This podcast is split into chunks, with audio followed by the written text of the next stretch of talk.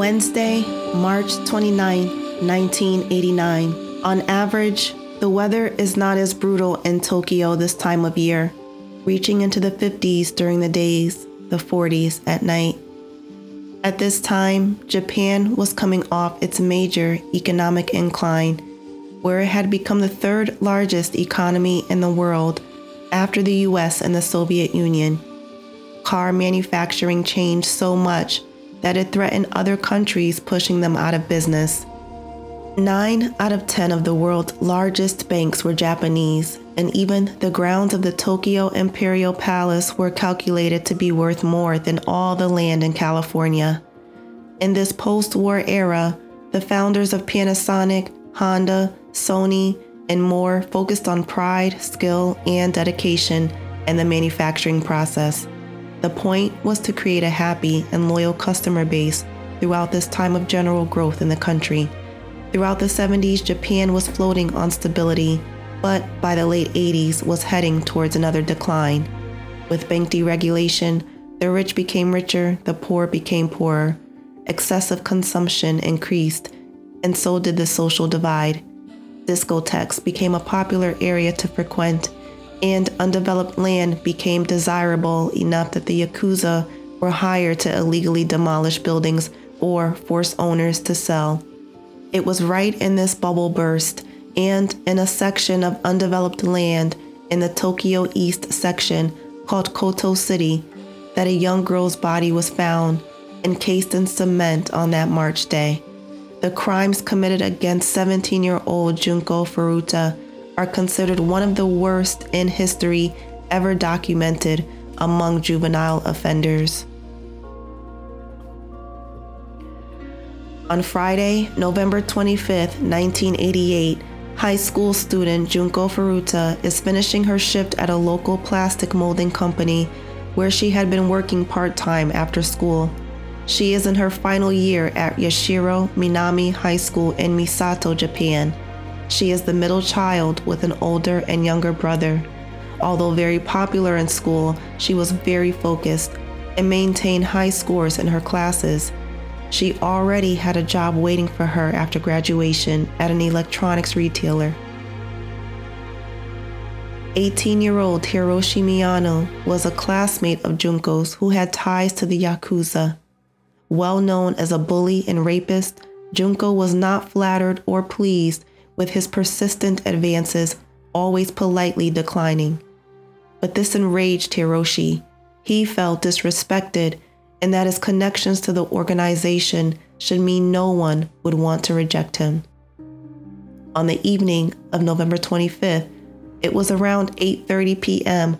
when Hiroshi and his friend, 16-year-old Nobuhara Minato, were out walking the streets of Misato looking for someone they could rob and assault. Hiroshi spotted Junko on her bike and made a quick decision. He got Nobuhara to kick her off the bike and flee while he pretended to be randomly passing by witnessing the attack. Hiroshi offered to help ensure she got home safely.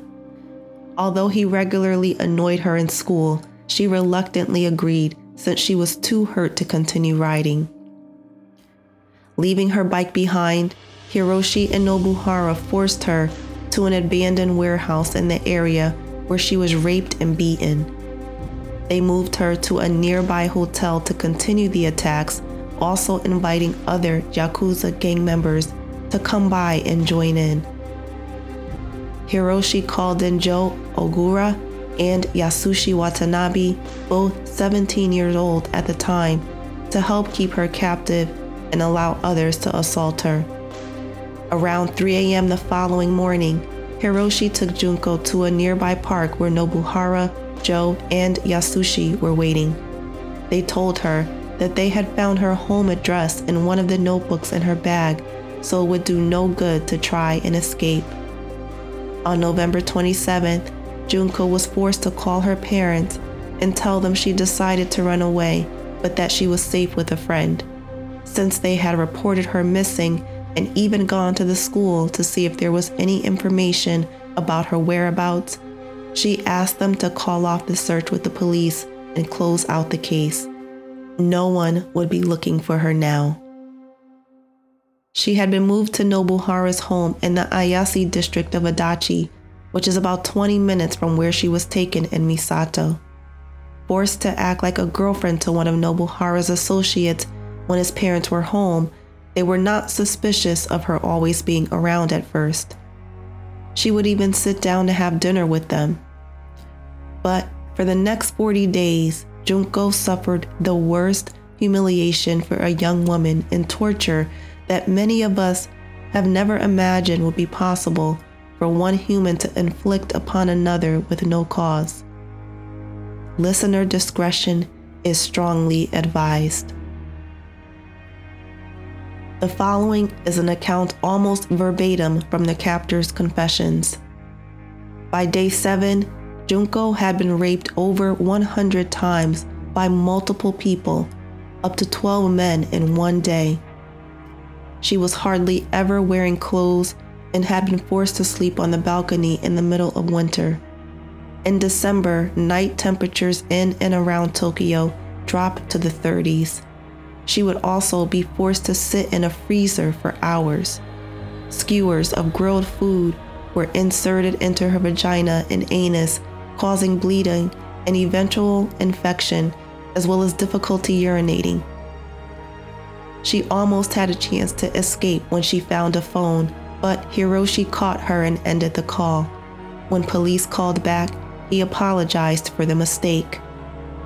As punishment for her trying to run away, they put lighter fluid on her legs and lit them on fire. She started to convulse, but they thought she was faking it and then set her feet on fire to add further punishment. On day 12, they tied her hands to the ceiling and began using her as a punching bag until she coughed up blood due to the internal damage.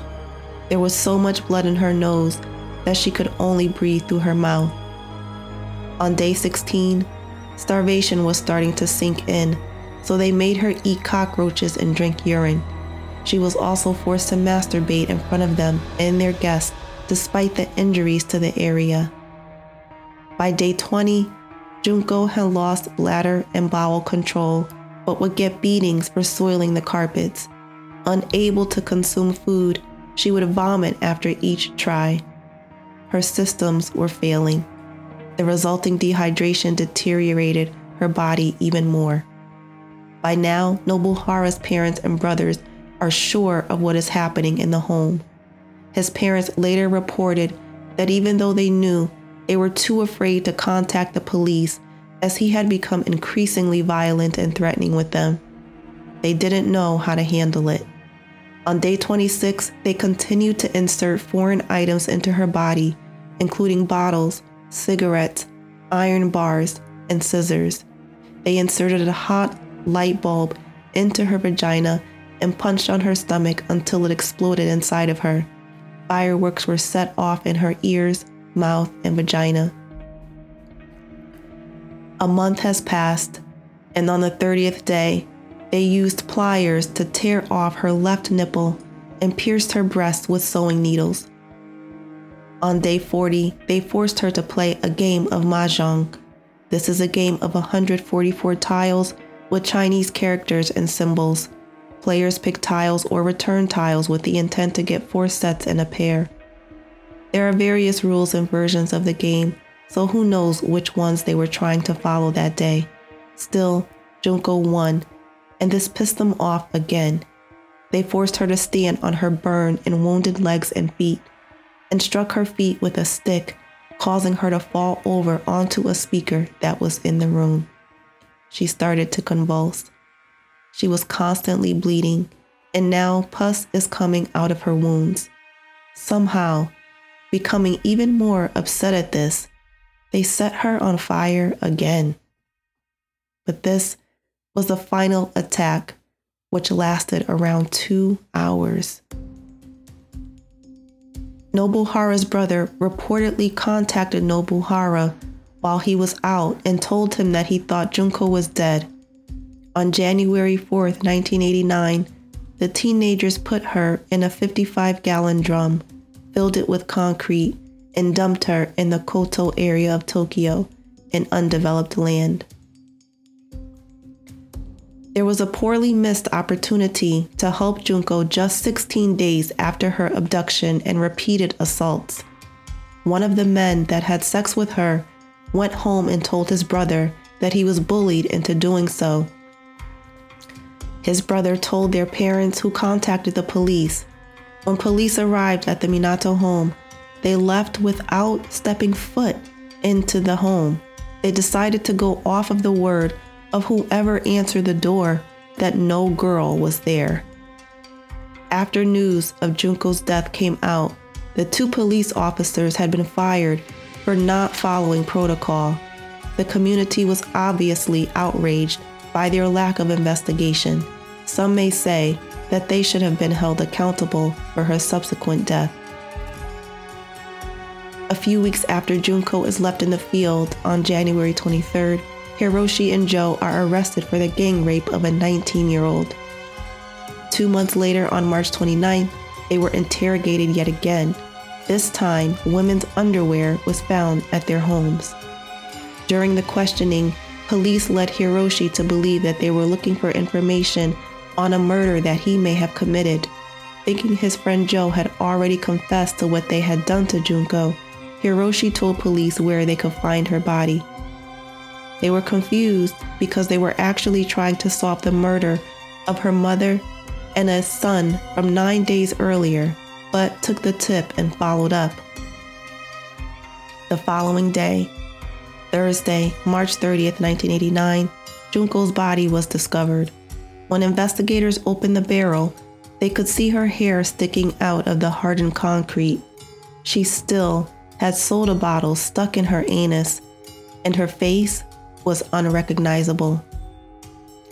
Junko's identity was confirmed by fingerprints and DNA, which was matched with her father's. Investigation of the area in the home where Junko was held provided a long list of items for testing, as the boys made no effort to clean up their crimes. The list included cups that smelled of urine, fireworks, cigarette lighters, light bulbs, blood-stained rope, dumbbells, and barbells. Dumbbells have the two circular weights placed on either end of a metal bar and are shorter. You would hold it in one hand. Barbells are the longer ones where you would use two hands to lift and are more for powerlifting when laying down on a bench. The torture room also had bamboo sticks, iron rods, bloody sewing needles, and bloody pliers. All of the bloody instruments found at the scene were tested for DNA, including blood found on the captor's clothing. Along with the confessions of her kidnappers, the DNA testing and bloody tools found were consistent with the scars and injuries on her body. The autopsy revealed that her brain size had decreased, likely caused by the extreme stress and depression that she had experienced during this time. It was estimated that Junko endured about 400 total sexual assaults in the 40 days of captivity. Two confirmed accomplices in Junko's rape include a boy named Tetsuo Nakamura and Koichi Ihara, who was the one that told his brother he was bullied into it. They were identified by their DNA being in or on her body. Junko was confirmed to be pregnant when she died. The four boys pleaded to bodily harm that resulted in death rather than murder. Nobuhara Minato was just 16 at the time of the murder. His house is where Junko was held. As a minor, he received a sentence of five to nine years for crimes against Junko. His parents and brother were not charged, though his brother was arrested during the investigation. The home was later demolished and a new home built in its place. He later changed his name to Shinji Minato and married a Romanian woman in 2006. In 2018, he was arrested for the attempted murder of a 32 year old company employee in Kawaguchi City, physically assaulting the man with a nightstick. He also stabbed him in the back of the neck and slashed his throat. Luckily, the injuries were not severe as the man was able to call police and emergency services for medical attention. The victim and Nobuhara were both at a stoplight, and Nobuhara was staring. The victim asked him what he was looking at, and that was Nobuhara's excuse for the attack. By the time of this incident, he was divorced and had a daughter. We wonder if he can imagine someone doing to his daughter what he had done to Junko. Hiroshi Miyano was 18 at the time of the crimes against Junko, and his sentence was extended to 20 years when he tried to appeal. Released in the summer of 2009, he changed his name to Hiroshi Yokoyama and returned to gang activities. He was arrested for fraud in 2013, but later released without charge due to insufficient evidence. The Miyanos sent Junko's parents the equivalent of 425,000 US dollars after the sale of their family home. Joe Ogura also changed his name later in life to Joe Kamisaku. He was also 18 at the time of the murder and released in August 1999. He reconnected with the Yakuza, married, and divorced. In May 2004, he was arrested for the attack, abduction, and imprisonment of a man for four hours. He was sentenced to four or seven years, depending on the source. The man he attacked is someone Joe thought was involved with his girlfriend. His mother supposedly vandalized Junko's grave, citing that she ruined her son's life.